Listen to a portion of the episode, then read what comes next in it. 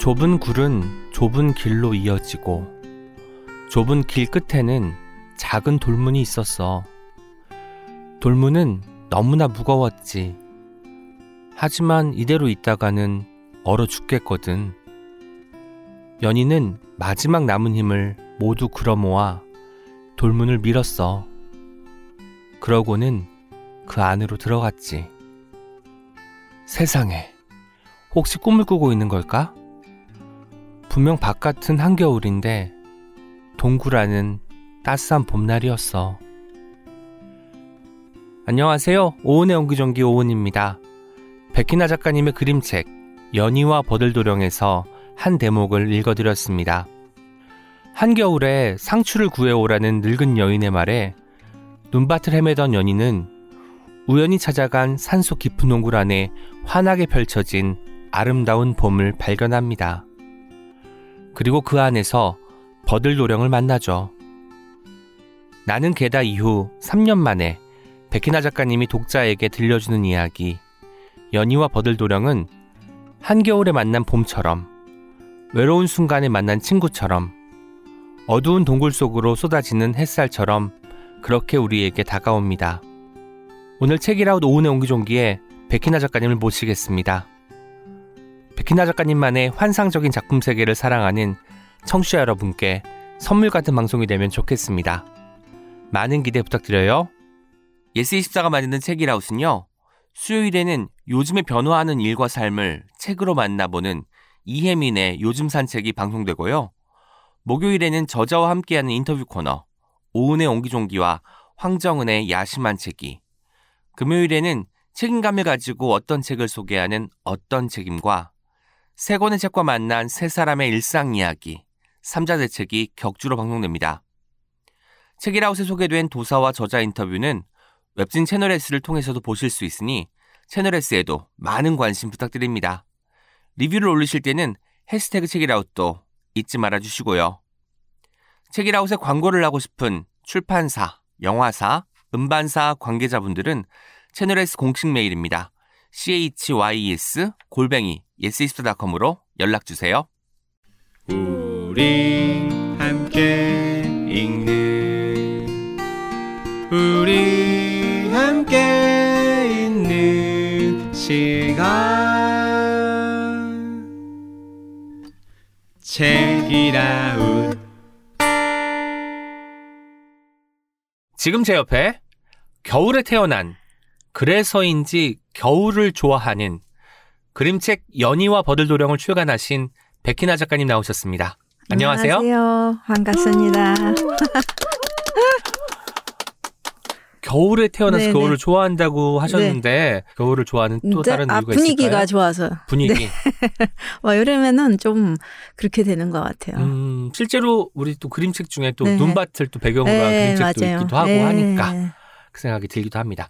새 책이 나오면 리뷰를 사사히 찾아본다고 들었습니다. 네. 혹시 물론 며칠 되지 않았지만 연희와 버들도령 리뷰 중에 인상 깊었던 게 있을까요? 이번에는 특별히 뭐가 딱 인상적이다는 건 없었는데 되게 의외로 저는 이렇게 반응이 좋을 줄 몰랐어요. 음. 옛 이야기고 창작이 아니고 그리고 사실 저는 기대를 안 했는데 되게 좋아해 주셔서 되게 기뻤어요. 모든 반응이.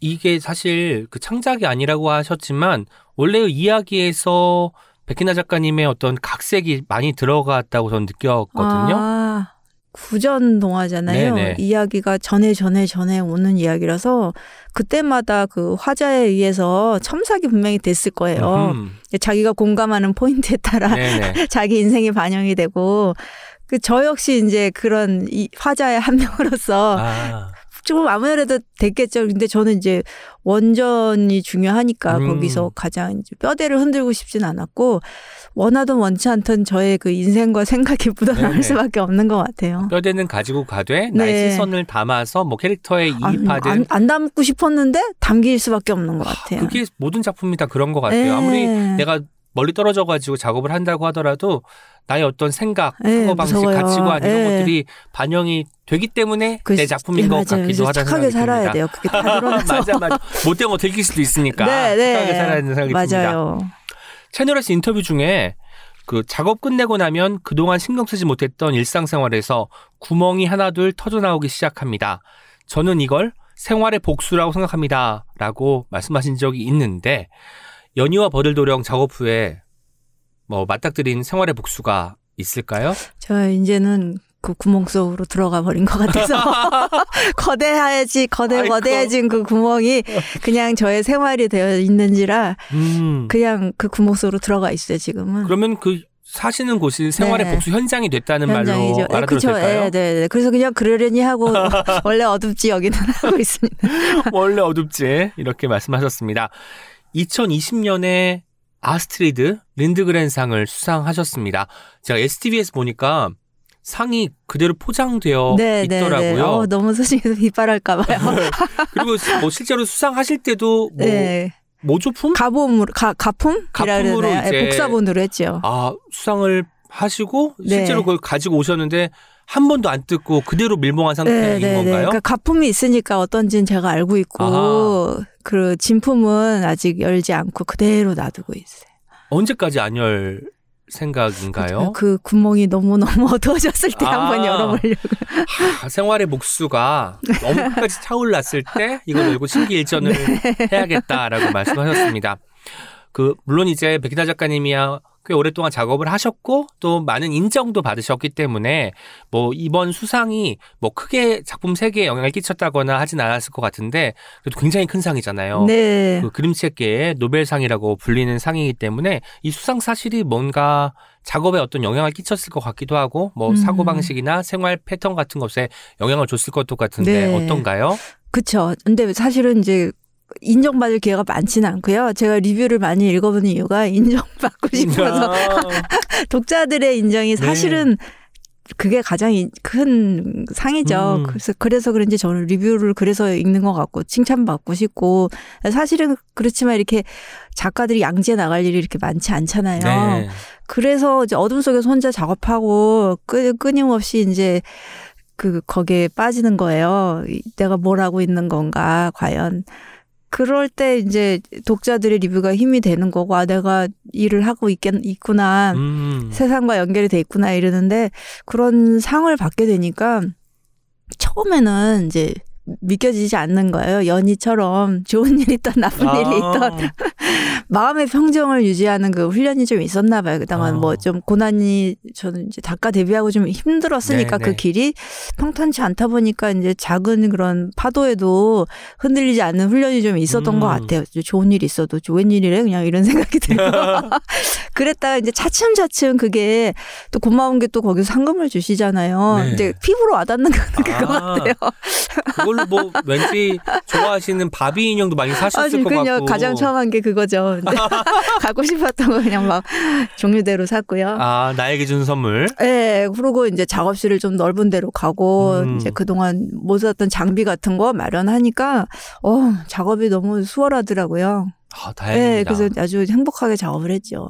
수상 소식 들었을 때 혹시 뭐 하고 계셨는지 아, 때 여쭤봐도 택시에 될까요? 있었어요. 시장 갔다가 오는 그때 길에. 사실 전 네. 세계 생중계였던 걸로 전 기억을 하는데 네, 네. 뭐 보고는 계셨나요? 아니요. 보지 그, 않고? 네, 그러니까 그 그거를 알려주시고 나서 비밀리에 뭔지 알때 아무한테도 말하지 마 이러고 아. 얘기를 하는 거예요. 그래서 그렇구나. 네, 편집장님께만 그 말하지 말랬으니까 일단 보고 있으라 저 웹사이트를 음. 그리고 이제 남편한테 전화하고 막 그랬죠. 그러고 나서 막상 그거 발표하는 순간에는 그때 그 스웨덴 쪽 기자분들이 네네. 전화가 계속 오는데 이분들은 한 번 놓치면 안 되니까 전화를 음. 안 끊었죠. 미안해 나 지금 이거 좀 봐야 된다는데 자 이거 놓치면 못 한다면서 전화를 안 끊어갖고.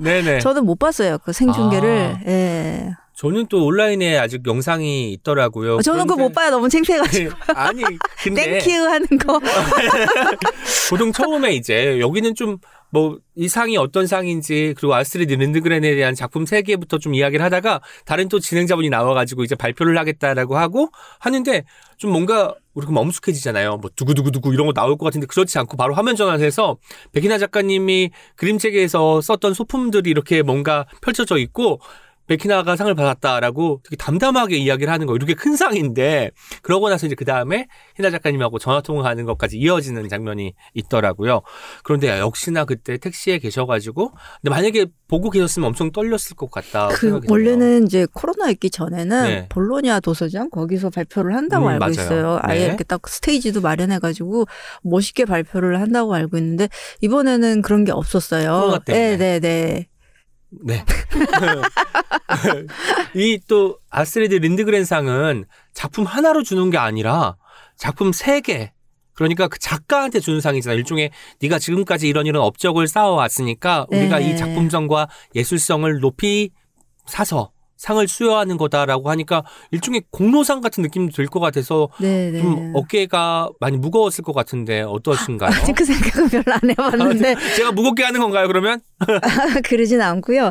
아니 그래서 저도 그런 얘기를 들어서 저는 못 받을 줄 알았어요. 그뭐 음. 여기저기 귀여운 바가 있어야 되고 여기 이런 저런 의미가 이제 부합이 돼야지 받을 수 있는 거라서 사실은 이제 혹시 이제 나, 나중에 이제 늙으면 혹시 모를까 했지. 음. 사실은 그리고 또 워낙 상복도 없는 사람이고 저는 초등학교 때부터 상 별로 상 타본 적이 없어요. 미술상 못 타봤고요.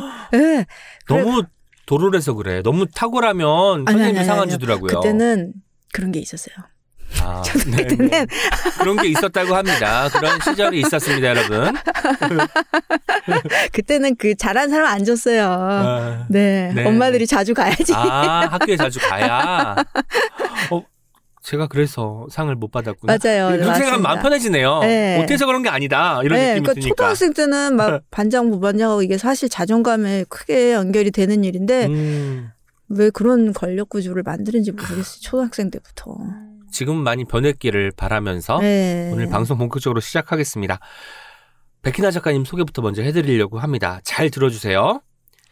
책상 앞에 계속 똑같이 만들 거라면 아예 할 필요가 없다라는 문장을 붙여둔 그림책 작가. 혼자 노는 것을 좋아하는 조용한 어린이였다. 그림과 인형을 유별나게 좋아했고 어머니가 달력 한 장을 푹 뜯어주면 종일 달력 한 가득 빽빽하게 그림을 그려 넣으면서 놀았다. 피아노를 치는데도 악보 위 음표들이 뭐라 뭐라 말하며 놀고 있는 것처럼 보여 집중을 못했던 백희나는 중학교 때까지도 인형놀이를 하며 이런저런 상상하는 것을 좋아했다. 교육공학과에 진학해 여러 동아리 활동을 하고 광고 공부도 해보고 시청각 교육 자료를 만드는 회사에서 기획 업무를 하기도 했지만 잘 맞지 않았다. 혼자서 진득하게 직접 무언가를 만들어 보고 싶었던 백희나. 그는 그렇게 회사를 관두고 미국으로 유학을 떠난다. 마침 베아트릭스 포터의 피터 래빗 시리즈에 반했고 자신이 늘 좋아해 마지 않던 어린이들을 위한 이야기를 만들기로 결심한다. 유학하던 그 시절에는 상점까지 한참을 걸어가 바비 인형을 구경하고 돌아오는 게 낙이었다. 2004년 구름빵을 발표했고 이후 7년간 창작하지 못했다. 그래도 작업을 하지 않고는 살아갈 수가 없어서 부엌 식탁에서 작업을 이어나갔다. 그리고 2020년 그의 작품은 감각적이고 아찔한 경이의 세계로 가는 출입문이다 라는 평을 받으며 세계적인 아동문학상인 아스트리드 린드그렌 추모상을 수상한다. 작업 시작할 때가 제일 재미있다. 피곤하고 짜증이 나 있다가도 작업을 시작하면 마음이 진정된다. 일상에서 일어날 법한 마법 같은 이야기를 좋아하고 자신의 이야기에 무엇보다 중요한 것은 재미라고 믿는다. 강아지 인형 조나단은 없어서는 안 되는 소중한 휴식 mate. 예민하고 외골수에 고집도 세다. 그림책 작가라는 직업에 늘 감사한다. 죽는 순간까지 일하는 작가가 되고 싶다. 이렇게 소개를 드렸고요. 계속 똑같이 만들 거라면 아예 할 필요가 없다. 이게 뭔가 백희나 작품 세계를 관통하는 일종의 신조 같은데 여기에 대한 이야기 좀더 붙여 주시죠. 그 계속 이제 하던 대로 자꾸 하게 되니까 네. 해봤던 게 안심이 되고 자꾸 안 그러려고 해도 그렇게 되는 것 같아요. 그래서 굳이 그거를 써놨죠. 음, 네.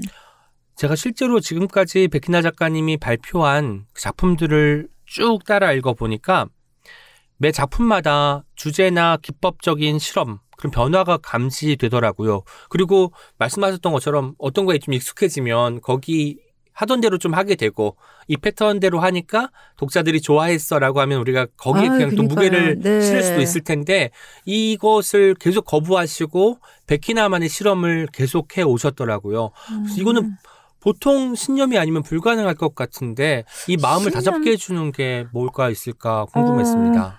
글쎄요.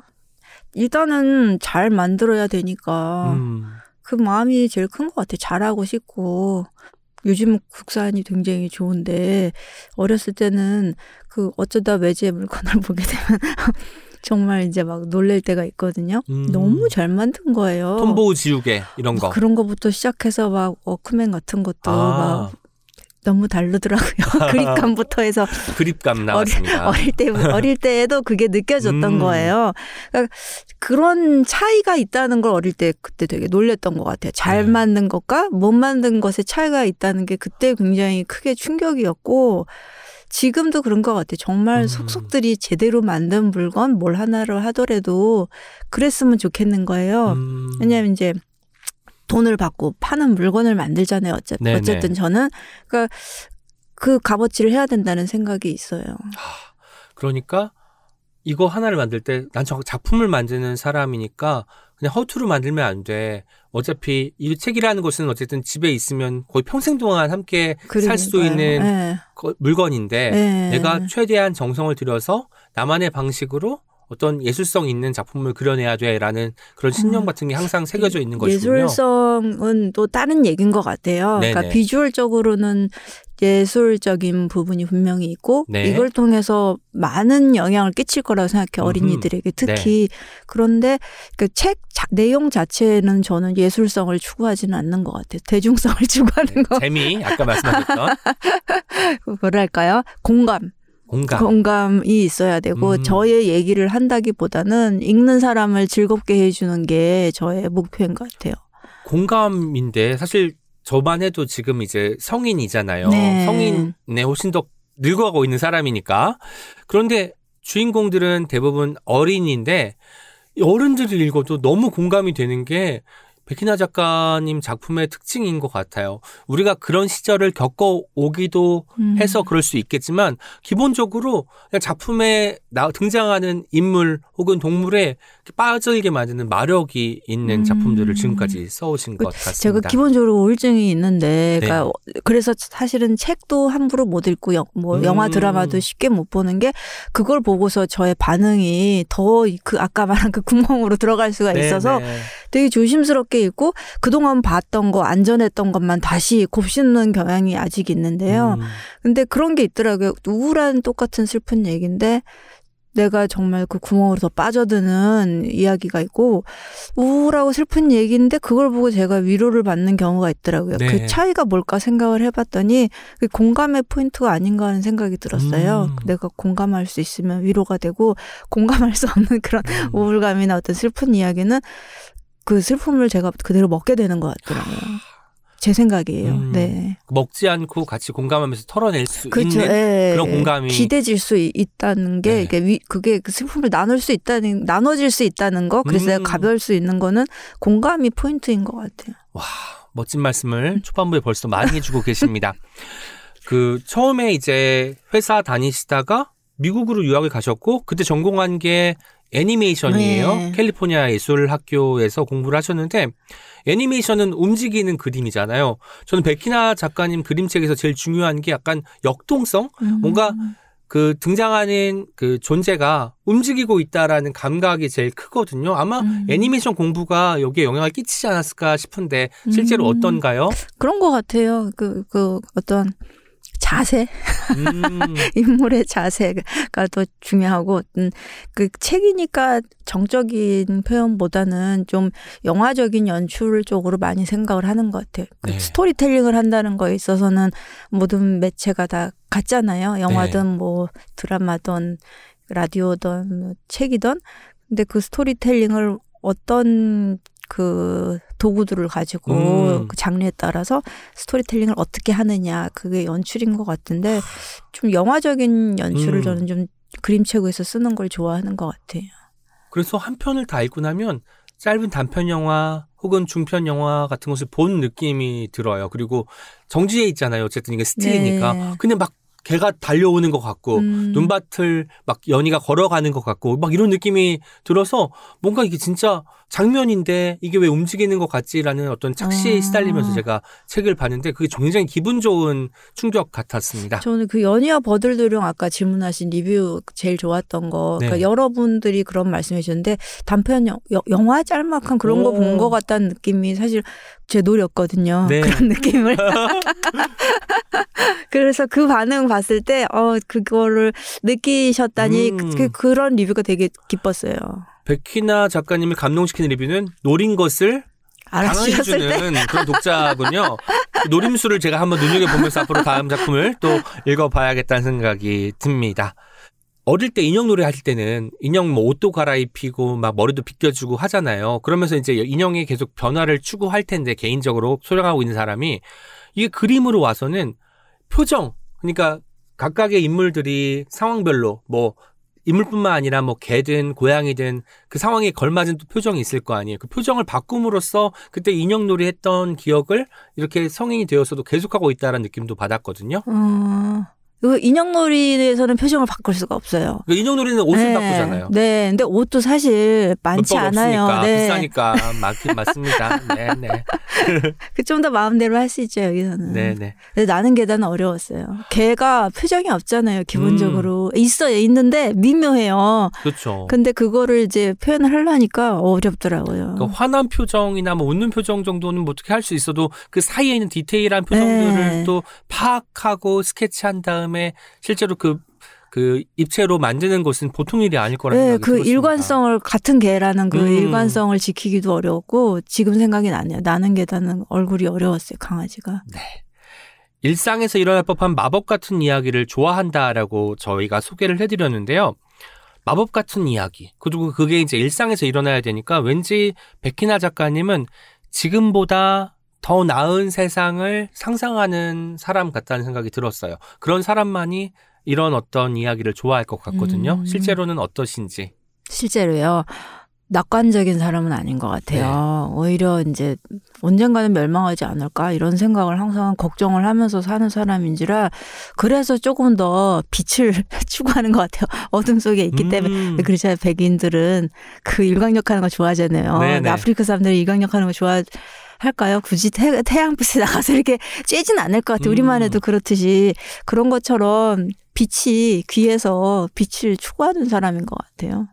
조금이라도 마음이 밝아지려고 그런 거를 원하고 빛이 귀에서 네. 빛을 추구하는 사람. 저는 계속 머리 그 가슴 속에 밑줄이 그어지고 있습니다. 이 현장에서. 네, 이제 얼마 전에 출간된 따끈따끈한 신작 연희와 버들도령에 대한 이야기를 나눠보겠습니다. 이 책에 대해서 본격적으로 이야기 나누기 앞서서 연희와 버들도령이 어떤 책인지 작가님께서 직접 소개해 주시는 시간을 가져보려고 합니다. 어떤 책이죠? 연희와 버들도령은 옛날 옛날에로 시작하는 우리나라의 옛날 이야기 그림책입니다. 네. 아니 해피엔딩이라고 생각해요 저는. 네네.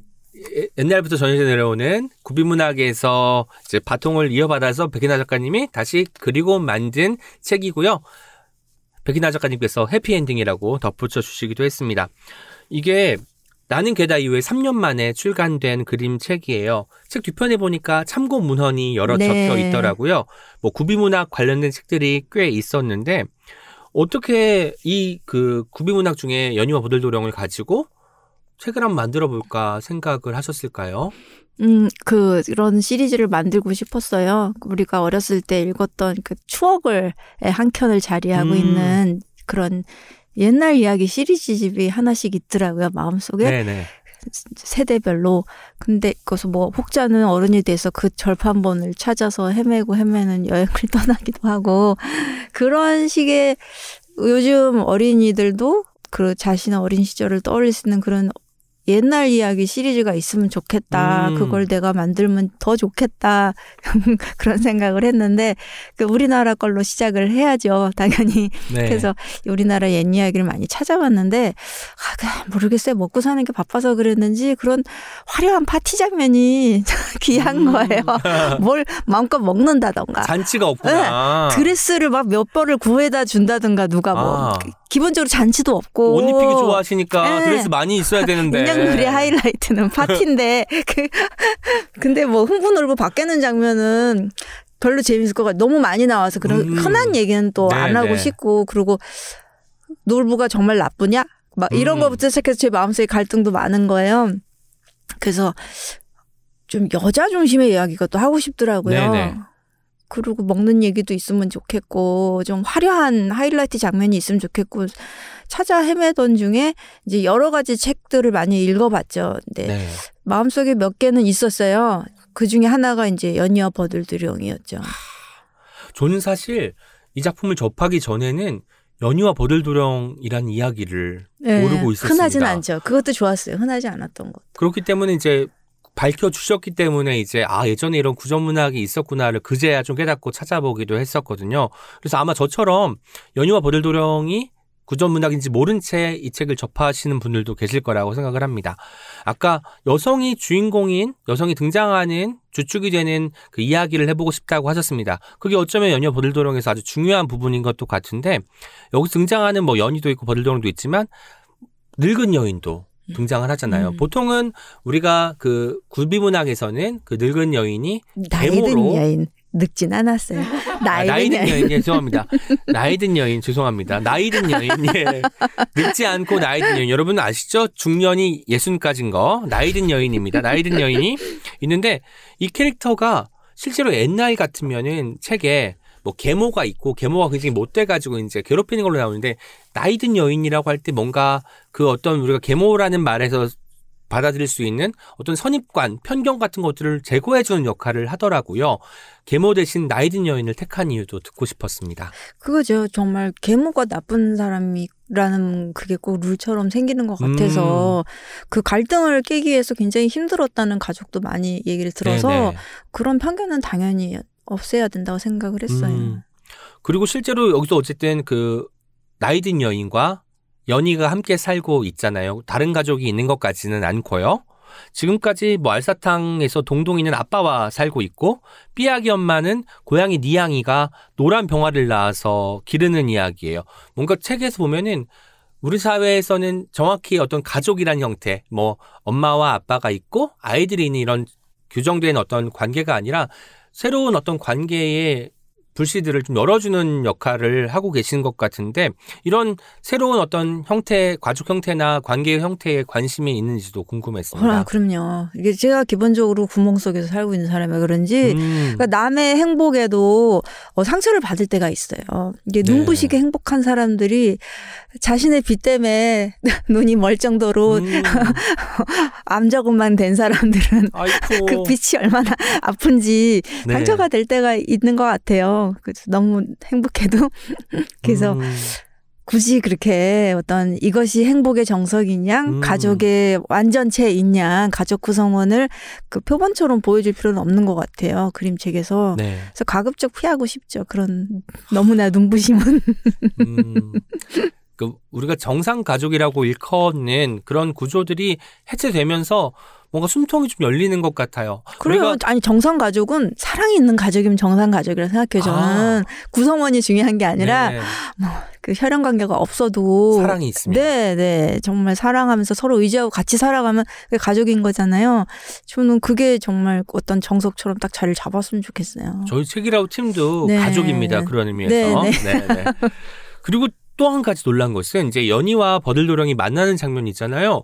이렇게 이제 서로 마주보는 장면인데 약간 데칼코마니 음. 같은 느낌이 들었습니다. 네. 게다가 또 버들도령이 연희에게 막 요리도 막 해주고 네. 그런 거 보니까 이걸 뭔가 성역할을 좀 전복시키는 음. 것도 있으면서 일부러 인물을 좀 닮게 그리신 것도 있는 것 같은데 네. 여기에 대한 이야기도 좀 덧붙여 주시죠. 그렇죠. 이제 사실 해석은 독자의 것이라서 제가 네네. 어떤 의도를 담아서 했다라고 이제 정답처럼 알리는 게 사실은 좀 조심스럽긴 한데 그 버들도령이 연희가 찾아갔을 때 첫 만남에서 밥부터 해줘요.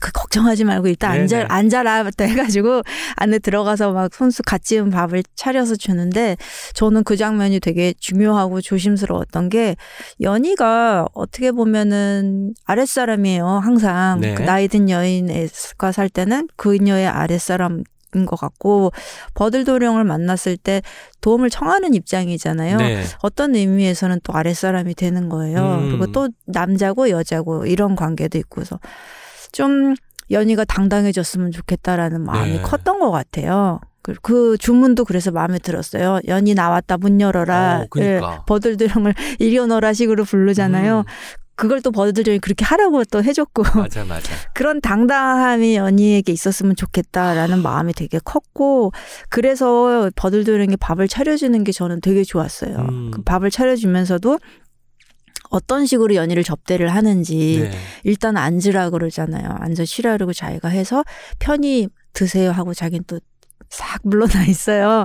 그런 섬세한 배려와 그 연희의 입장을 생각해 주는 거로 연희가 당당해질 수 있는 그런 위치가 되게 음. 만들어주는 그런 상황을 만드는 게 되게 신중하게 작업을 했어요. 그때 그 장면에 대해서. 그 장면이 사실 좀 이 책에서 압권인 장면이기도 하다는 생각이 듭니다. 그 표지이기도 한 그 연희가 그 눈밭 설원 위를 좀 헤매는 장면이잖아요. 이걸 직접 눈 속에서 촬영하셨다는 말씀을 들었습니다. 근데 이 장면을 사실 정확히 아마 백인하 작가님 머릿속에 이런 사진이 나와야 돼가 있었을 테지만 실제로 사진을 찍는 과정에서 뭐 조도가 좀 달라진달지 혹은 구도가 좀 흐트러진달지 해서 여러 가지 시행착오가 착오가 있었을 것 같은데 촬영할 때 에피소드가 혹시 있을까요?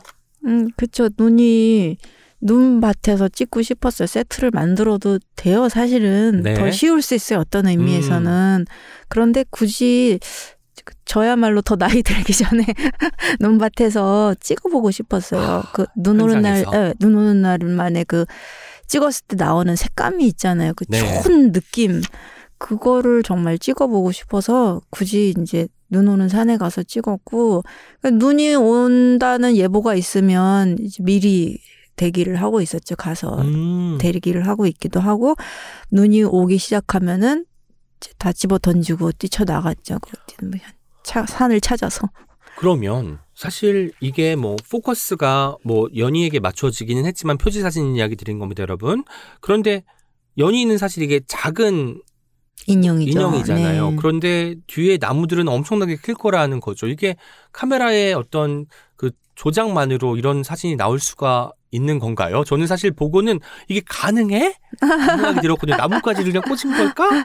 이런 생각이 들었거든요. 언제나 그렇듯이 우리에게는 약간의 운이 항상 필요하죠. 아, 운이 필요하구나. 이렇게 마치 정말 산 속에서 나무가 빼곡이 쓰- 그 들어차 있는 숲길에서 이렇게 연희가 있는 것처럼 막 찍는 사진을 위해서는 여러 번의 어떤 구도 그렇죠. 설정과 촬영이 네. 필요하군요. 아니 근데 이번에 알았어요. 저도 지금까지는 이제 노력과 운이 다라고 생각했는데 장비빨이라는 걸 이번에 아, 처음 장비. 경험해- 어 렌즈를 그죠 이런 경우에는 광각을 써야 되죠. 가까이 네. 있는 거는 좀 아, 크게 그쵸. 나오고 먼 건 멀어지게 해서 이렇게 멀리 있는 배경이 그만큼 작아져서 비율이 맞으려면 어, 히 흐려지면서 네, 네, 네. 그래서 뭐 이번에 렌즈를 되게 한 세 개 정도 아, 바꿔가면서 해봤는데 어유 정말 좋더라고요. 아스트리드 린드그렌상 고맙습니다. 아마 그 고맙습니다. 렌즈를 구입하는데 또 그 상금도 조금 도움이 그럼요. 됐을 것 턱, 같다는 생각이 듭니다. 탁 사죠. 어 이거 언제 배달이 되나? 저는 또 이런 생각이 들었습니다. 제가 백희나 작가님의 작품을 쭉 읽어왔는데 정말 품이 많이 드는 공정을 하시는 거잖아요. 아, 근데 품만 많이 들어서 해결될 일이라면 다 하겠어요, 정말로. 근데 네. 품만 품, 품뿐만 아니라 이야기가 일단 완성이 되고 나서야 작업이 시작될 것 같아요. 그러니까 맞아요. 네. 마치 드라마들은 쪽대본도 가끔 이제 나오기도 네. 하는데 그게 아니라 이거는 정확히 모든 소품과 모든 표정과 모든 동작과 이런 것들이 머릿속에 구축이 된 상태에서 혹은 스토리보드나 이런 네. 형태로 남아 있어야 이 정확한 그림과 사진이 나올 것 같다는 생각이 들어서 네. 엄청나게 정교하고 정확하기 때문에 이 작업을 할 때는 스트레스가 어마어마할 것 같다라는 어, 생각이 들었습니다. 스트레스는 안 받고 재밌게 작업을 해요. 작업할 네네. 때만큼 저는 사실은 아까 작가님 보고 제가 첫인상이 신부님 같다 그랬잖아요. 네. 신부님, 예. 저는 사실 그런 생각 아, 나도 수녀님 됐으면 괜찮겠다. 어차피 남자친구도 없는 김에. 근데 왜냐하면은 한 가지만 바라보고 사는 인생이잖아요. 네. 그, 그 물론 본인들이 들으면 역정을 내시겠지만 저는 그게 어떻게 보면은 제 성격에 맞다고 생각을 했어요. 음. 그러니까 한 가지만 몰두하는 순간은 편한 거예요. 이것만 하면 되니까. 네. 예, 대신에 아까 얘기했던 그 일상의 복수는 물론 기다리고 있겠지만은 네네. 그래서 오히려 일할 때는 그냥 정말 되게 건강하고 활기차고 음. 즐거운 것 같아요. 살아있다는 느낌? 근데 사실은 되게 까다로워요. 이게 본성이 나오나 봐요. 그래서 옆에 누가 있으면 힘들어 하죠. 저 왜 저러나 싶고. 그래서 그런 것도 있어요. 이제 다른 작가분한테 못 맡기고 어시스턴트도 제가 음. 못 구하는 이유가 못 배겨날 것 같아요. 그 옆에서 그리고 제가 또 작가분한테 이거 더 찍어주세요 더 찍어 이거 아니야 얘기를 못 해요 사실 제가 성격상 음, 그러니까 마음에 들 때까지 찍었으면 좋겠는데 남한테 그걸 막 이렇게 저 해달라고 못 하니까 그래서 더 다른 사진 작가분한테 더 하기가 힘든 것 같아요. 결국 내 손으로 해야 되는구나. 오래 그 걸리지언정. 원하는 게 나올 때까지 마음껏 그러니까요. 하려면. 예. 미안한 마음도 안 품어도 되니까. 예. 내가 힘들면 되니까. 네네네. 오히려 그거에 더 스트레스 받는 것 같아요. 제가 그거 아. 신경 쓰느라고. 저희는 지금 백희나 작가님의 건강을 빌어야 될 때입니다. 왜냐면 촬영을 또 하셔야 되기 때문에 눈밭도 나가셔야 되고 하니까 이 체력도 좋으셔야 되고 건강도 유지가 돼야 된다는 생각이 들었습니다. 그림책들을 여러 번 읽다 보니까 장면 장면마다 디테일도 엄청난 거예요. 가령 어제 저녁 이라는 그 그림책에 보면 여우의 집에 가스레인지가 등장하는데 세월의 흔적이 느껴지게끔 어떻게 만드셨더라고요. 난 너무 신기했어요. 아니 그거는 제가 이거를. 산 거예요. 이베이에서 경매 붙어가지고. 아, 네. 실제로. 네네네. 그래서 이런 것들을 어쨌든 배치를 거기 하고 그래야 이제 이게 이야기가 흘러가는데 당연히 필요한 요소이기도 하고요.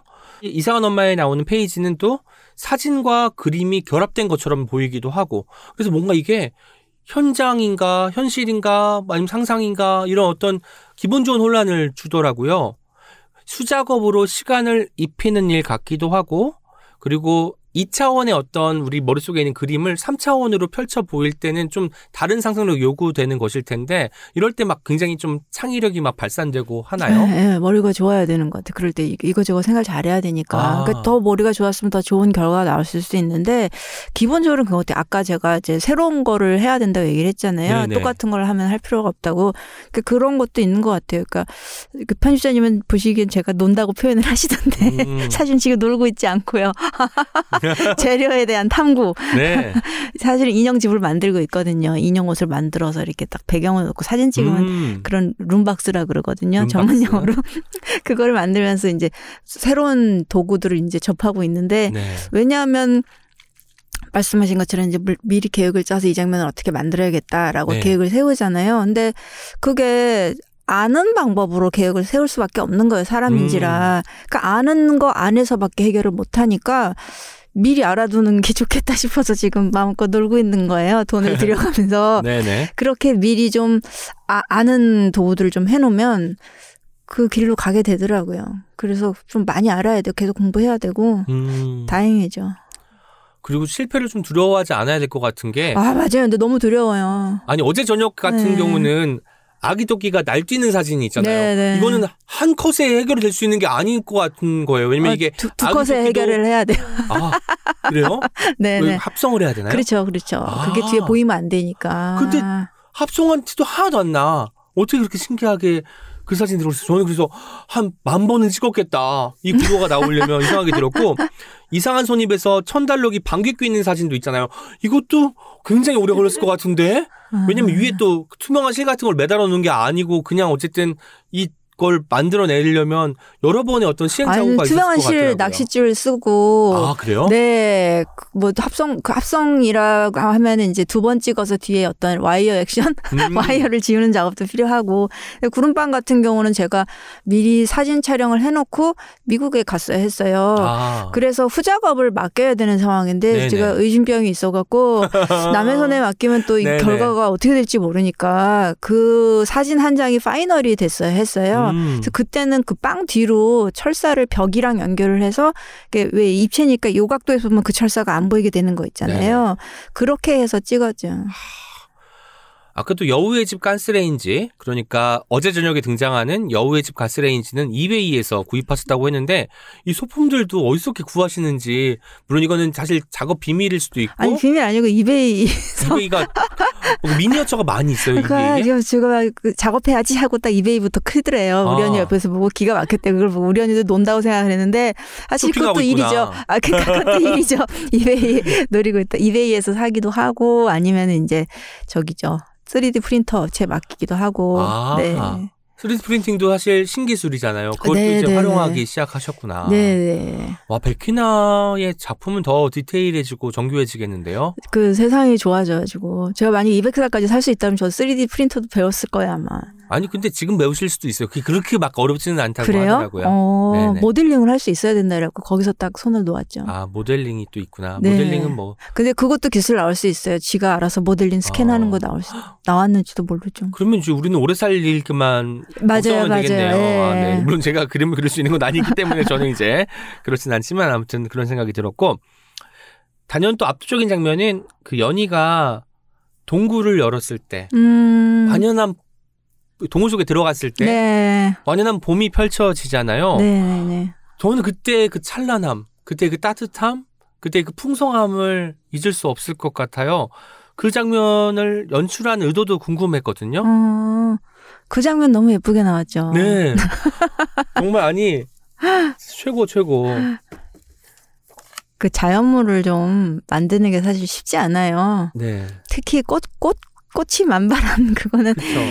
자칫 촌스러워지기가 너무 쉽거든요. 그 입체로 했을 때. 네. 사실 연희와 버들도령 이야기 좋은데 망설였던 이유도 그런 제가 원하는 파티 장면도 없고 음식 장면이 크게 없고 또그 그 봄 장면을 어떻게 할 것인가 그게 봄. 되게 망설여 그래서 접어놨던 이야기인데 근데 제가 어쩔 수 없이 해야만 하는 상황이었어요 당시 네. 근데 다행히 그렇게 묶어놓고 일은 해야 돼요 아, 해야 되니까 이제 했는데 그때 돌아갔어요. 그래 다행히 일부는 어차피 현실과 환상의 모호한 경계에 있고 꿈인지 생신지 하는 거니까 다른 결로 현실과는 다른 결로 표현하기도 되겠다. 그럼 음. 그림으로 해도 그림을 입체처럼 그렇게 해도 괜찮겠다 싶어서 또 다행히 또 우리나라에 민화라는 또 아름다운 네. 영역이 있잖아요. 민화의 느낌이 예. 확 나서 더 좋았어요. 네네네. 그 같은 불금도 민화의 불금 그리고 네. 문희도 문 민화의 문양 이런 게 느껴져가지고 아 정말 옛날 이야기를 내가 다시 하고 있구나를 더 친절하게 알려주는 것 같은 느낌이 들고 음. 아마 외국인들이 보아도 너무 특색이 있어가지고 그 장면을 오랫동안 응시하지 않을까라는 생각을 했었습니다. 음. 왜냐면 외국에는 없는 그림체니까 얼마나 놀랍겠어요. 네, 맞아요. 민화는 또 그렇다면서요. 그 배운 사람들이 배워서 그리는 그림이 아니라면서요. 오. 그래서 그게 또 형식이 있는 게 아니더라고요. 음. 정답이 있는 것도 아니고 그냥 그리는 그림이라서 그 점도 되게 좋았던 것 네. 같아요. 서민이 막 그리고 싶은 대로 그리는 네. 그릴 수만 있다면. 그 잔치의 화려함이 불가능해지니 이제 민화의 어떤 화려함으로 이제 네, 네. 화려함을 네, 그 밸런스를. 잡아준 장면이에요. 네 네. 그래서 보통 그 지금까지의 모든 그림책에 백희나만의 실험이 있었고 처음 사용하는 기법들이 등장하는데 연희와 버들도령은 민화와 또 흑백, 흑백과 컬러가 대비가 되잖아요. 그런 게 뭔가 굉장히 좀 독특하다라는 생각이 들기도 했고 음. 백희나는 늘 변화를 염두에 두는구나. 얼마나 힘들까. 왜냐면 저도 이제 지금까지 다섯 권의 시집을 낸 시인인데 다음 시집 생각하면 사실 아찔해요. 음. 왜냐면 지금까지 내가 너무 내 머릿속에 있는 거, 내 가슴 속에 있는 걸 많이 음. 써버린 거예요. 음. 일종의 뭐 무기를 많이 다 노출시켜버렸기 아. 때문에 새로운 것을 해야 되는데 다른 때보다 점점 더 자신감이 상실되거든요. 아. 그런데 열권이 넘는 작업물을 가지고 계시니까 아마 나보다 더 하시겠다라는 음. 생각이 들었습니다. 근데 이번 작품은 스스로 작품이라고 말해도 될까요? 그럼요, 작품이죠. 좋습니다. 대단한 작품이죠. 연희와 버들도령 같은 경우는 얻어 걸린 게 되게 많았어요. 그러니까 그, 그 계획해서 그 저는 스토리보드 만들면 그 음. 스토리보드가 좀 final하고 똑같이 나오거든요. 네네. 근데 계획하에 했던 거 외로 얻어 걸린 게 되게 많았던 게 그게 하면서도 제가 느꼈던 게 이게 어떤 구비 문학의 힘이구나. 음. 혼자서 만든 한 사람만의 인생과 그런 게 담긴 책이 아니라 정말 수많은 사람들의 인생이 담겨 있는 이야기다 보니까 정말 많은 것들을 가지고 있는 이야기구나. 네. 이야기의 힘이구나 하고 느꼈어요. 뭐 예를 들자면 저는 도령의 밥상이 되게 중요하다 했잖아요. 네. 저는 거기까지가 계획이었어요. 그런 어떤 목적을 가지고 도령의 밥상에 치중을 해서 만들었는데 그게 또 다음 장면에 나온 그 나이 든 여인에게 연희가 차려준 밥상하고 또 대비가 되는 면이 음. 있는 거예요. 그런 얘기를 하면서 침이 왜 나오죠? 아니 도령이 나무를 맛있게 묻혔어. 나무를 맛있게 묻혔잖아요. 그니까요. 네. 그리고 거기 막 묻어난 표정으로 앉아 있는 그 네. 연희 얼굴하고 그러니까 네. 그런 것들이 얻어 걸린 것들이 되게 아, 많았어요. 예, 예. 그, 컬러부터 시작해서 네네네. 연희의 밥상 그리고 네. 도령의 밥상. 그리고 뭐 이렇게 동물 장면에서 그 꽃들을 다 종이에다가 그려서 네. 만든 세상인데 여인이 와서 또 불을 지른단 말이에요. 그러니까 화르륵 다 타버렸을 거 아니야. 허망하게 음, 종이에 네. 그린 그림이기 때문에 그런 것도 저는 되게 재밌다고 생각했어요. 음. 종이였기 때문에 그, 그림이니까 네. 실제가 아니라 그림으로 그린 거기 때문에 허망하게 다 예쁘긴 했지만 음, 허망하게 타버렸다는 그 느낌도 제 느낌. 네, 그것도 되게 재밌다라고 저는 생각했고요. 그런 식으로 막 의미를 내포하려고 한 게 아니었는데 만들면서 점점 의미가 쌓여가는 게 음. 아, 이거는 나 혼자 만들고 있는 게 아니다. 우리 조상들이 같이 협업. 어. 우리 문학의 어떤 가능성 발견하시고 앞으로도 계속 이런 작업을 또 지속해 나갈 동력이 되었겠어요. 네, 네, 네. 그렇죠. 그좀 사실은 창작을 못 하고 있었거든요. 3년 동안 네, 네. 여러 가지 일을 겪으면서 좀 뭔가 마음이 음. 아팠어요. 그래서 이것도 방법이다. 음. 있는 이야기로 만드는 것도 부담 없이 재밌게 작업을 할 수. 일단 그런 얘기를 제가 한 적이 있더라고요. 이제 뭔가 마음이 움직이지 않을 땐 손부터 움직이자. 네, 네. 그- 그래서 이제 이게 어떤 부릉부릉 시동의 역할을 해준다 생각했는데 뜻밖의 깊이 있는 책이 나온 거예요. 음. 예상과는 달리. 그러니까 다음에 만들 이야기 책이 조금 부담스럽다. 이런 느낌이 생기더라고요. 또 깊이를 또 만들어야 되나. 저는 진짜 물론 당연히 기대를 하고 봤는데 이 기대가 그 충족된 거 이상으로 아. 좋았다는 말씀을 드리겠습니다. 아마 많은 독자분들이 감사합니다. 저랑 네. 비슷한 느낌을 받지 않았을까 싶어요. 그런데 이렇게 이제 계속 꾸준히 작업을 해오시고 한결의 인터뷰에서는 영감 같은 건 결코 찾아오지 않아요. 그냥 성실하게 해내는 것이 제 창작 원칙입니다. 라고 말씀하셨는데 저는 어떻게 보면 이게 이제 결국 그림책이고 어린이들을 생각하면서 만드는 책이잖아요. 그런데 어린이 책의 굉장히 중요한 것 중에 하나는 어린이가 가진 특별한 시선과 상상력 그리고 우리가 흔히 동심이라고 일컫는 그것이 투영이 되어야 되고 그러 그러기 위해서는 그 동심을 유지하는 어떤 훈련 같은 것도 필요할 것 같은데 따로 뭐 어린이의 어떤 시선이나 상상력을 유지하기 위해서 하시는 일이 있을까요? 그게 노력한다고 될까요? 어린이의 마음을 갖는다는 음. 게 그거는 안 되는 것 같고 그런 부분은 있어요. 저는 사실은 거꾸로 어른처럼 행동하려고 노력을 하는 게 좀 있어요. 또 사회적인 반대로? 인간, 네, 음. 그 사회성이 너무 부족해가지고 이럴 때 보통 어엿한 어른이라면 이런 식으로 행동을 해야 된다라는 그거를 끊임없이 자극을 네네. 하려고 노력을 하죠. 그렇구나. 그런 감각이 없어서 네네네.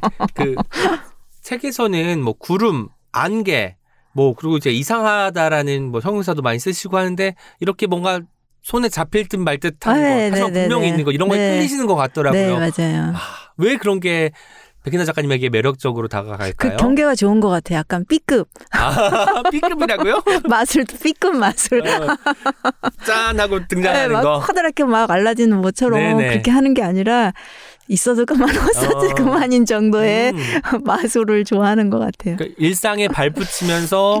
할 수 있는 여러 가지 근사한 변화들을 마술 같다고 느끼기도 내 손에 합니다. 넣을 수 있는 수준을 네. 꿈꾸는 것 같아요. 아. 너무 허황된 것보다는. 아, 네. 있을 법한 것. 네. 우리가 한 번쯤은 경험해 볼 수 있을 것 같은 것. 창작 동력 여쭤봐도 될까요? 지금까지 그래도 동력이요. 어. 수, 십수년 이상 작업 활동을 해오셨으니까, 물론 중간에 이제 뭐 개인적인 어떤 아픔 때문에 잠깐 그 창작을 중단하신 시기도 있었지만 그래도 길게 보면 계속해서 그림책을 그리고 써오신 거잖아요. 계속 해올 수 있었던 동력이 뭘까요? 음, 일단은 감사하는 것 같아요. 제 성격에 맞는 일을 찾은 거에 대해서 기본적으로는 굉장히 감사하고 저는 이 일을 굉장히 영광스러운 명예직이라고 생각을 하거든요. 네. 그 아이들을 위해서 아이들을 위한 작품을 만들고 있다는 것 자체가 굉장히 영광스럽고 그리고 어 그들의 추억의 한 켠을 자리 잡을 수 있는 음. 일을 하고 있다는 것도 정말 영광스럽고 우리가 사실은 추억에 의지해서 살잖아요. 그러니까 막 정말 어려운 일 닥쳤을 때 정말 저 바닥에서 나를 지탱해 주는 거는 행복한 추억이더라고요. 예전에 나 괜찮았을 때 왕년일 때 작았던 작은 순간일지라도 어렸을 네. 때 굉장히 기뻤던 행복했던 음. 한 순간이 저를 지탱해 주는 힘이더라고요. 그거의 일부가 될 수 있다는 거는 정말 명예직이라고 생각을 해요. 음. 제 직업이 저의 성격에 맞고 그 결과가 너무나 영예로운 일이 될 수 있는 거고 잘 했을 때 네. 예. 그게 저는 굉장히 감사한 일이고 그리고 일단은 저는 직업이라고 생각을 해요 이거를 네네. 그러니까 일을 당연히 해야죠 음. 성실하게 네. 그 창작 원칙도 여쭤보고 싶었습니다. 그 아스트리드 린드그렌 같은 경우는 아동 문학은 어린이의 독립적 시선을 담은 이야기가 되어야 한다라는 명제를 가지고 이제 작업을 했다고 하는데 백기나 작가님만의 어떤 원칙 같은 것 아까 이제 변화해야 된다라는 것 말고 또 있을까요? 그 아까 얘기했던 것 중에 하나가 이제 책 가격이죠 이 값어치를 음. 해야 된다 아, 그러니까 뭐 대량 생산을 하는 일이잖아요 어쨌든 네네. 쓰레기를 만들면 안 되는 거죠. 이 환경을 음. 파괴해 가면서 그 희생을 딛고 만든 일이니까 정말 그 가치가 있어야 되고 그리고 작업을 할 때 저도 또 기준이 있잖아요. 요 정도로 해도 될까? 더 해야 될까? 음. 뭐 그런 갈등이 있을 때 사실은 듬성듬성 넘어가야 좋은 부분이 있고 더 꼼꼼하게 파고 들어가야 될 부분이 있는데 그 판단이 어려울 때가 있어요. 네. 노력이 게을러서가 아니라 그럴 때 생각하는 게 가격인 것 같아요. 저는 이, 네. 이 돈을 주고 나라면 소장을 하고 싶을까? 그럴 때 가장 냉정한 그 결론이 나오는 것 같고 음. 또 하나는 음. 어, 세살에서 다섯 살 아. 이 메인 독자층 그들을 항상 기준으로 글을 알던 모르던 이해를 할 수 있어야 음. 되고 쉽게 재밌어야 되고 어떤 페이지에 머물러도 이야기 결이 있어야 되고 어디서 시작을 해서 어디서 끝내던 되돌아가던 그래도 재밌어야 된다. 음. 그게 항상 main target을 잊지 않는 게 저의 원칙이죠. 그 어떤 페이지를 펼쳐도 이야기의 결이 있어야 된다라는 부분이 백희나 작가님 작품에 등장한 어떤 역동성, 운동성, 움직이고 있는 인물이나 사물, 동물들을 떠올리게 해주는 것 같아요. 그래서 보통은 이제 딱 펼치면 정지해 있는 것 같은 느낌일 텐데 그게 아니라 어디론가 달려가거나 어딘가를 관찰하거나 무언가를 궁리하거나 하는 그런 느낌이 나거든요. 음. 그럼 그건 아- 현재 진행형인 거잖아요. 네. 멈춰 있는 게 아니라 그런 점에서 아마 아이들이 보고 그냥 그 그림만 보고도 글자를 몰라도 이게 어떤 장면인지 유추하고 상상할 수 있게 만드는 그쵸. 여지가 네. 다분한 것 이미 같습니다. 그 VVVIP잖아. 저한테 세살에서 다섯 살 네, 줘야 돼요. 그, 그분들께서는 차례대로 보지 않으세요. 음, 아, 굉장히 펼쳐주는 까다로운 대로. 맞아, 커스터머들이라서 맞아, 맞아. 그분들의 어떤 작품을 접하는 그 성향을 생각했을 때 그들의 동선 아무 페이지나 어떻게 보셔도 즐거우셔야 되기 때문에 그렇게 생각을 하죠. 그 연희와 버들도령에는 그렇게 길게 써있지는 않지만 다른 책에 보면 판권면에 등장하는 이들 하나하나가 소중한 것 같아요. 제가 예를 들어 달샤베트를 가지고 왔는데 아파트 전기공사, 현실적인 조언, 인형 가구 우편 담당, 한글 맞춤법, 그림책의 영감과 응원, 힘쏘는 케이크, 육아와 집안일 큰 도움 등의 영역이 있었습니다. 너무 사랑스럽더라고요. 저는 판권면 이렇게 사랑스러운 책을 처음 만났습니다. 아, 그리고 동시에 아, 한 권의 책을 만드는 데는 역시 많으니 네. 그러니 물론 책을 만드는 사람뿐만 아니라 그 외부의 사람들의 도움도 필요할 수밖에 네. 없겠구나라는 생각이 들었는데 이렇게 사랑스럽게 판권면을 꾸민 이유가 아 궁금합니다. 그때는 이제 1인 출판이었어요. 네네. 그러다 보니까 이제 뭐 발행인 베키나 작가 베키나 뭐다 맥키나만 나오는 거야. 마케팅 막 이것도 웃기잖아요. 네, 북치고 장구치고 막 다 했네 막 그래서 그런 것도 있었지만 사실 정말 고마운 분들이 많았거든요. 뒤에서 도와주신 분들이 네. 정말 고마운 마음들을 표현하고 싶었죠. 그 중에 하이라이트는 책 요정이었던 것책 같아요. 맞아요. 그분은 이제 제가 처음 이제 만나는 사람마다 붙잡고 나 독립 출판할까 1인 출판을 음. 이렇게 했는데 우연히 그분하고 또 수다 코도가 맞아가지고 그 우리나라에서 사실 북 디자인으로는 1인자 이신 분인데 이기섭 작가님이라고 네. 그분이 사실은 그 얘기를 듣고 어, 독립출판 너무 좋다 하면서 많이 도와주셨어요. 음. 뭐 인쇄소도 소개해 주시고 그래서 지금 북 디자인도 공짜로 해주시고 그래서 전반적으로 너무 많이 도와주셔서 요정으로 해도 될까요? 했더니 어 뜻밖의 너무 좋아하시더라고요. 책 요정. 네. 요정이 성별을 알 수가 없대요 나이와. 아, 그러니까 그래요? 사실 어. 요정이란 말은 누군가에게 어떤 신비스러운 요소를 좀 불어 넣어주는 것 같더라고요. 책 요정 분의 그 고마움 기나 작가님 여기서 또 밝히셨습니다. 책에 또 살살이, 피살이, 숨살이란 단어가 등장을 해요. 그리고 굉장히 좀 중요한 요소로 기능을 하죠. 다르게 생각해 보면 이것은 사람에게 꼭 필요한 것이기도 하고 사람을 구성하는 것이면서도 우리의 삶을 지탱하는 요소이기도 한다는 생각이 들었습니다.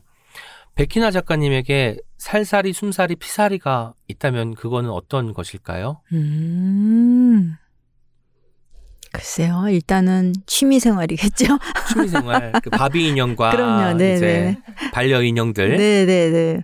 그리고 이제 강아지, 강아지, 우리 집 개, 조나단 말고 네, 조나단 조나단 말고. 말고 이제 뭉치라고 있어요. 뭉치. 사람 움직이는. 네네. 네, 어우, 걔 없이는 못 살겠어요. 아, 어쨌든 뭔가 백희나 작가님 이야기 들어보니까 책에 다 등장하는 그 인물이나 사물이나 동물들에게 그 영향도 받고 실제로 그것들을 담아가지고 이야기를 만드시기도 하고 하는 것 같습니다. 뭔가 굉장히 아름다운 선순환을 보는 것 같은 느낌이 듭니다. 혹시 지금 구상하고 있는 네. 이야기 혹은 뭐 끌리는 인물, 동물, 산물이 있다면 살짝 청취자분들에게 알려주셨으면 좋겠습니다. 끌리는 이야기, 옛날 이야기들, 외국의 세계에 있는 옛날 이야기들. 아, 한국 말고 이제 네, 세계까지 뻗어 뻗어가지고 네네 그런 이야기도 염두에 두고 있고 이제 창작도 고민하고 있는 이제 이야기들이 있고 그렇죠. 그러면 이번에 저희 3년 기다리게 하셨잖아요. 네. 다음 작품 조금 일찍 만나볼 수 있을까요? 근데 생각보다 시간이 빨리 가요. 아. 걱정 마세요. 아, 3년 금방 간다 네, 이거죠? 3년 금방 가더라고요. 그래도 빨리 써주신다고 해 저희가 그 힘으로 기다리죠. 이제 옹기종기 공식 질문을 드리도록 하겠습니다. 책이라우 청취자에게 추천하고 싶은 단 한 권의 책을 추천해 주시면 되고요. 어떤 책도 무관하고 절판되지 않은 책만 음. 추천해 주시면 좋을 것 같습니다. 그 제가 책을 요즘 많이 안 읽어가지고 저또 감명 있게 본 것도 절판됐더라고요. 고민을 했는데 음, 중세를 찍자 아, 중세를 찍자. 만화책인데요. 네. 드라마도 나와 있어요. 근데 드라마도 굉장히 잘 만들었고 만화책은 만화책대로 드라마는 드라마대로 자기 장르를 잘 살려서 네네. 잘 만들었어요. 근데 특히 특히 중세를 찍자는 그 만화가 막 편집자의 고민을 음. 담은 책이라서 그게 어떤 지망생 분들이 봐도 공부가 많이 될 만한 책입니다.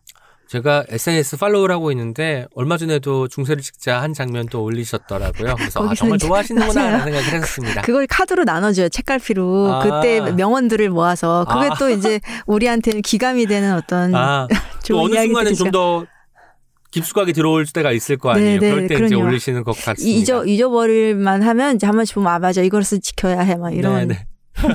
네, 네. 어떤 신조를 계속 네, 가질 수 네. 있게 만드는 것 같고요. 제가 아까 작가님 소개를 해드릴 때 자신이 늘 좋아해 마지 않던 어린이들이라는 소개 문구를 제가 전달해 드린 적이 있습니다.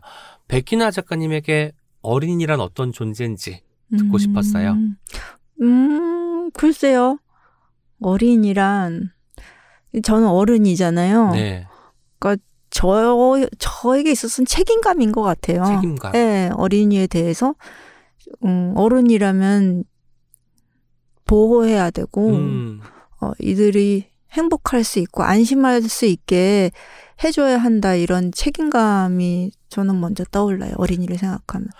그리고 실제로 그런 어린이들이 이 책에서는 어른들도 하지 못하는 일을 하기도 하잖아요. 먼저 가서 뒤에서 껴안아 주기도 하고 어떤 음. 일을 해결하거나 어떤 말을 건네기도 하는 존재. 우리가 마냥 어리다고 돌보고 보호하고 그리고 음. 아무것도 못할 거라고 생각을 하지만 어린이들은 어린이 나름대로 어떤 계속 그 노력을 하고 있고 자기만의 세계를 구축해 나가고 있다는 생각이 음. 들었거든요. 음. 그런 존재로서의 어린이가 또 여실히 잘 느껴지는 게 백희나 작가님의 작품이 아닐까라는 생각도 듭니다. 그러니까 작가님이 말씀하시는 거 이제 존중이잖아요. 네. 존중 도 굉장히 우리가 가져야 될 책임감 중에 하나겠지만 음. 어떤 그거는 이제 level up 단계에서 음. 가능한 일이고 기본적으로는 애 그들의 안전과 행복이 네네. 보장이 돼야 되는데 사실은 그 첫 번째 레벨도 우리가 못 지키고 있잖아요. 맞다. 네. 네. 그게 좀 많이 미안하죠. 가슴 아프고. 네. 네.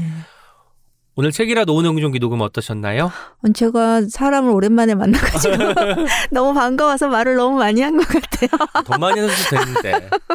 죄송합니다. 아, 이거 아, 뭘 죄송해 너무너무 좋았습니다. 아마 청취자 여러분들도 정말 정말 좋았을 겁니다. 청취자 여러분들께 전하고 싶으신 이야기와 함께 마무리 인사 부탁드릴게요. 아, 새해 복 많이 받으시고요. 어, 열심히 또 책을 만들어 보겠습니다. 고맙습니다. 고맙습니다. Check it out. 두 사람은 무지개를 타고 하늘로 올라갔어. 아마 그곳에서는 행복하게 잘 살고 있겠지? 수신지 작가님은 채널S 칼럼에서 백희나 작가님의 새 책을 받아든 순간은 언제나 발을 동동 구를 만큼 기대하게 된다고 쓰셨습니다. 아마 많은 분들이 그 말에 공감하실 것 같아요. 결정적인 위기의 순간에 다른 누구도 아닌 서로의 힘으로 기꺼이 서로를 돕는 연희와 버들도령의 이야기. 백희나 작가님의 연희와 버들도령을 저는 또 한동안 생각하게 될 것 같습니다. 이제 여러분의 목소리를 하나하나 들어보는 댓글 소개 시간입니다. 오늘도 프랑스어 엄님과 켈리님 함께 합니다. 안녕하세요. 안녕하세요. 켈리입니다. 네, 안녕하세요. 켈리 옆에 언제나 있는 불현듯 옆에도 있죠. 네. 네, 포함입니다. 서로의 곁에 있는. 네. 네. 아니, 지난 김경희 작가님 편, 저는 그것만큼 음성만 들려드리는 게 아쉬웠던 적이 없어요. 목소리 되게 차분하신데, 그때 녹음할 때 생각하면 표정이 엄청 약간 장난스러웠잖아요. 개구지다고 해야 될까? 네, 근데 그게 안 담기더라고요. 아. 뭔가 알쏭달쏭하게 아. 어떤 것들을 떠올리는 표정들, 정말 매력이 넘치는 그 표정들을 저희가 영상이나 혹은 사진으로 보여드릴 수 없어서 아쉬운 마음이 드네요. 맞아요. 제가 뒤쪽에 앉아서 음. 표정을 보, 보지 못했는데 그게 네. 너무 아쉽고 네, 그 대신 또 오키도북스 공식 인스타그램 글이 너무너무 재밌어가지고 오호. 네, 조금만 읽어보겠습니다. 김경희 작가가 지난주에 회사 땡땡이를 치고 녹음을 다녀왔는데요. TMI지만 그날 여의도 간다고 통큰 바지 입고 갔더라고요. 그거 서울 갈 때마다 입는 거거든요. 그리고 저희가 서울에 매장을 내려고 상가를 알아보는 거 정말 극비극비인데 그거 거기 가서 말했더라고요. 오랜만에 서울 가더니 업됐나 봅니다. 아무튼 여러분 책이나우 자기 전에 혹은 출근길에 자유롭게 들어주시고요. 말은 김경희보다 오 팀장이 더 잘한다는 거 알아주세요. 아이고. 아, 오 팀장님. 오 사장님. 네. 아, 아, 너무 웃겨요. 그러니까요. 김경희 작가님은 또 블로그에 후기를 남겨주셨습니다. 책이라고 가서 녹음도 하고 오은 시인님, 엄지 작가님, 켈리 작가님을 만났다. 친구들, 나 책이라운 나갔다고요. 음. 라고 말하고 싶었지만 업로드 되기 전까지는 꾹 참고 있었다. 섭외 메일 받고 녹음하는 날까지 계속 신경 쓰이고 살짝 떨리기도 했는데 하길 잘했지. 와. 2년 전에 미래일기에 책읽아웃 섭외 메일이 와서 기쁘다고 썼는데 그게 정말 이루어졌다. 와우. 아, 이 부분 너무 좋았죠. 마지막에 정말 저는 소름이 확 돋으면서 그러니까. 나도 미래일기를 좀 써봐야겠다라는 생각이 들었습니다. 지금 한번 써보는 거예요. 어. 2년 후에 아이돌이 진행하는 라디오의 게스트로 오. 한번. 아, 그러니까 일회성. 음, 그러면 어쨌든 거의 무슨 평일 메인 10시 정도에 하는 프로그램이겠다. 그 정도. 저녁 10시가 요즘 아이돌이 많이 뭐 하지 못할 않나요? 건 없으니까요. 두 그럼요. 번째 책을 썼는데 좀 그 라디오 작가님이 괜찮아서 당연히 갈 수 있지. 한번 아 근데 심야 라디오까지는 바라진 않을게요. 그냥 공중파 라디오에 작가로 어, 지금 켈리님이 어 저거 이뤄질 수 있을까 말까 아니, 이런 아니에요. 걱정이 있고. 너무 아니, 이러지. 아니에요. 아, 네. 그냥 꿈은 크게. 음. 아, 근데 좀 어려울 것 같은데. 네. 이미 뭐 태도의 말들 출간되고 여러 군데 라디오 나가셨잖아요. 아니요. 한 군데 나갔는데. 아 그래요? 네. EBS였고요. 아, 네네. EBS도 네, EBS 되게 멀어서 길게 긴 방송이었잖아요. 네, 한 시간 반짜리. 네. 와 근데 제가 되게 버벅거렸는데 그걸 편집 안 해주고 그냥 다 올려놓은 거예요. 그래서 헉, 너무 놀래가지고. 인감이 넘치는 방송이 되었군요. 네. 좋습니다. 아무튼 이번에 우리 푸엄님 두 번째 책 출간 이후에 네. 2년 뒤니까 음. 이제 공중파 라디오에 아이돌이 진행하는 라디오 프로그램에 꼭 나가시기를 아이돌 같은 시인일지도. 기원하겠습니다. 김경희 작가님이 후기글 보면은 업로드 되기 전까지 꼭 참고 있었다라는 부분이 아, 역시 이렇게 약간 생리를 아는 네. 찐 프로의 모습이다라고 그러니까. 생각했어요. 그쵸. 네. 미리, 미리, 설레발을 음. 좀 저희 제가 좀 부리긴 했죠. 아, 좋아요, 인스타그램에 저는. 설레발 네, 저는. 김경희 작가님 녹음했다. 음. 약간 왜냐면 기대감을 올리게 하는. 그리고 책을 사갔는데 안 본 사람들도 있을 수 있고 그 이 포스트를 보고 급히 이제 책을 구입해서 미리 예습을 하는 분도 계실 테니까 녹음한 날 올리는 음, 게 음. 저는 좀 좋더라고요. 자, 그래서 두 분의 미래 일기 지금 짧게 2년 한번 뒤. 즉흥적인 2년 뒤에는 네. 수영도 하고 자전거도 타는 와우. 건강한 불현듯이 되도록 하겠습니다. 파이팅. 오. 그러면 저는 음. 운전을 하겠어요. 와우. 면허는 있는데 운전 엄두가 안 나거든요. 지금 항상- 조금은 하시지 않아요? 아, 많이 거의 안 하고 1년에 한 번? 네, 뭐 그냥 자율주행 차가 나오면 좋겠다라고 항상 기대 기다리고 있는 건데 네. 네, 2년 미래일기 운전해서 여행 한번 갔다 왔다. 운전 운전해서 저희 뒷좌석에 좀 태우고 같이 안전벨트 꼭 매시고 강릉 같은 데 가시면 어떨까요? 저희가 동네 친구잖아요. 네. 이제 캘리 버스 타고 오지 말고 네. 차 몰고 와도 되겠다. 네, 제가 피디 픽업 갈게요. 피디님이 운전 잘하시니까 피디님이. 운전하시고 오른쪽에 캘리님 앉고 괜찮다. 네. 좋네요. 네. 두 분이 drinking하면 제가 잠깐 운전 좀 네. 해드릴게요. 좋다. 네네. 방송과 운전과 운동 이 세 가지의 꿈이 꼭 실현되기를 바랍니다. 팟빵 댓글부터 소개해 드릴게요. 보랏빛 향기 1님께서 남겨주셨습니다. 너무 좋았어요 세상에. 올 한 해가 김경희 작가님 덕에 뭔가 잘 풀릴 것 같은 그런 부적 같은 방송이었습니다. 어, 부적 같은 방송. 와. 너무 우리- 좋다. 약간 김경희 작가님의 목소리가 확신이 좀 담겨 있고 뭔가 사람에게 힘을 좀 불어넣어주는 게 있는 것 같아요. 아마도 보랏빛 향기 1님도 그런 걸 느끼지 않았을까 싶네요. 맞아요. 그리고 10213700님께서는 김경희 작가님이 오키로북스를 얼마나 사랑하는지 느낄 수 있는 방송이었어요. 저도 제가 어떤 서점을 이만큼이나 좋아하게 될 줄 몰랐거든요. 와. 늘 똑부러지다고 생각했지만 다시 한번 김경희 작가님의 반짝거리는 면모를 들을 수 있어서 너무 좋았습니다. 와. morning page는 쓰고 있지만 미래 일기까지 추가해서 같이 써볼게요. 김경희 작가님 그리고 5kg 복스 5kg 친구들 사랑해요 하트라고 아, 찐 마음을 그러니까요. 전해주셨네요. 아마 오키로북스 워크숍 같은 데도 많이 참가하시는 청취자분이 네. 아닐까 싶습니다. 네. 아니 저희 방송 좋다고 하신 게 아닌데도 이렇게 좋나요? 그러니까요. 네, 이 좋아하는 마음을 읽는 거 너무 음. 좋은 것 같아요. 네. 그리고 트위터에서 M님께서 책이라우 김경희 작가님 편 듣고 있는데 너무 좋다.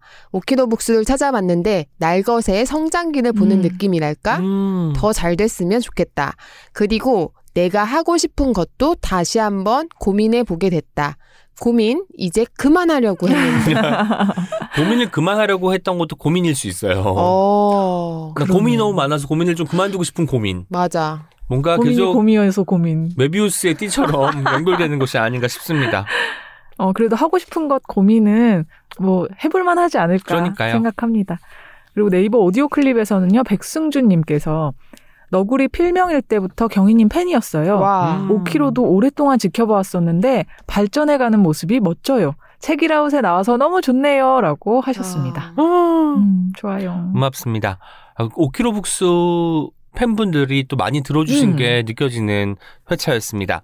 인스타그램에서는 someday underbar 지영님께서 오키로북스 equal 김경희 팀장님이 저지르고 사장님이 수습하고 와. 크크크크 경희님 목소리가 참 좋네요 새삼 와. 이것도 재밌었어요. 이 글도 댓글도 아마 찾아서 보셨, 보시지 않았을까 싶습니다. 음. 얼마나 좋으셨을까?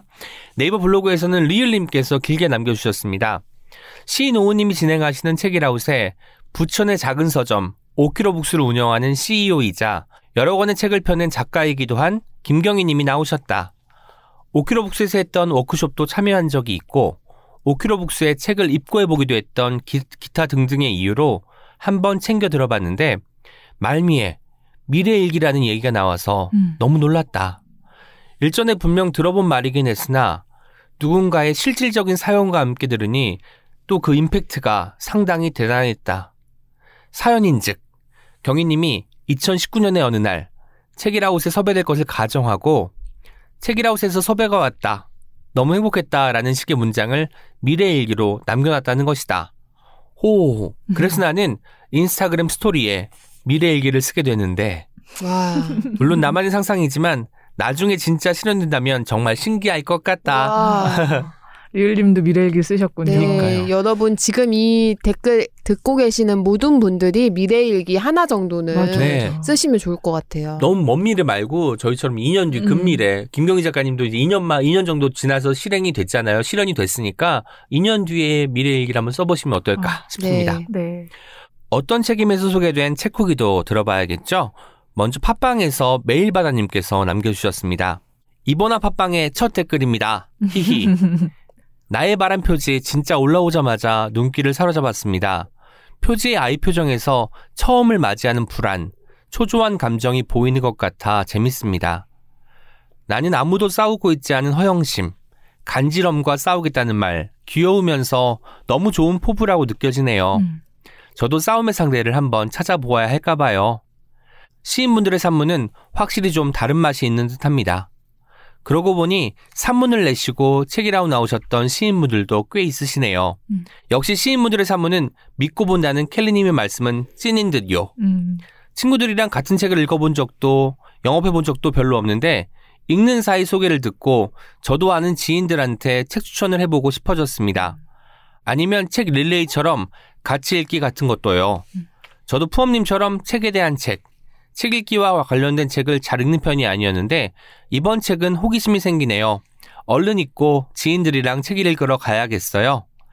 항상 좋은 책들 주제에 맞게 소개해 주셔서 감사합니다. 오. 와, 한권한 권을 다 또 이렇게 그러게요. 이야기 그러니까 달아주시고. 이 공평한 마음 너무 감사합니다. 이게 찐이네. 음, 고맙습니다. 네. 트위터에서는 야나님께서 이렇게 남겨주셨어요. 어떤 책임 듣는 도중에 책을 바로 검색해버렸음. 초상화와 아름다운 글이라고 이건 못 참지라고 하면서 나의 바람 링크 와. 공유해주셨어요. 아마도 구입하지 않으셨을까? 네. 아마 다 읽으셨지 않았, 네. 아니셨을까? 못 참죠, 짐작해 봅니다. 못 참죠. 이건 못 참지 이거 약간 켈리님이 자주 하시는 그런 표현 있거든요. 금사빠들이 자주 쓰는 표현이죠. 못 참아, 못 참아. 그 요즘에는 그래도 금사빠에서 약간 무게감이 생기셨어요. 무게감? 켈리님. 어떤 무게감일까요? 아니 좀 신중해지셨어. 아, 옛날에 금사빠? 정말 금사빠 셨는데 요즘에는 그래도 상처가 좀 있었나 봐요. 조금 버퍼링이 좀 걸리는군요. 네, 신중해지셔서 네. 네. 그러고요. 마지막 댓글입니다. 귤랑님께서 남겨주셨는데요. 어떤 책임에서 소개된 처음이라는 단어에 꼭 어울리는 책, 읽는 사이라는 책 이야기가 인상 음. 깊었다. 몇년 전부터 친구와 느슨하게 읽은 책 소감을 간단히 나누고 있었는데 이 책을 함께 읽으면 좀 더 적극적인 마음으로 서로 재미있게 읽은 책을 추천하는 사이가 될 수 있지 않을까 살짝 기대해 본다. 방송 마지막에 청취자의 처음을 응원한다는 불현듯님의 말을 다시 또 다시 들었다. 음. 올해 처음 하게 될 일에 대한 응원을 미리 받고 나니 걱정 속에서 작은 힘이 솟았다. 오. 와. 와. 네, 처음을 응원합니다. 네. 여러분들의 모든 처음을 응원하고요. 여기서 정말 좋았던 부분은 저는 이런 것 같아요. 우리가 기대할 때 나 엄청 기대하고 있어 하면은 잘 안 될 것 같은데 살짝 기대해 음. 본다라는 것. 뭔가 안 돼도 그렇게 크게 치명적인 상처를 받지 않을 수 있어서 이 살짝 기대하는 음. 마음을 갖고 우리가 상반기 나을 수 있으면 좋겠습니다. 네. 지금까지 옹기처럼 소박하지만 종기처럼 난데없이 등장하기도 하는 오은과 함께한 오은의 옹기종기였습니다. 내일 어떤 책임에서 또 만나요? 안녕. 우리 함께 우리 함께 있는 시간. 책이라웃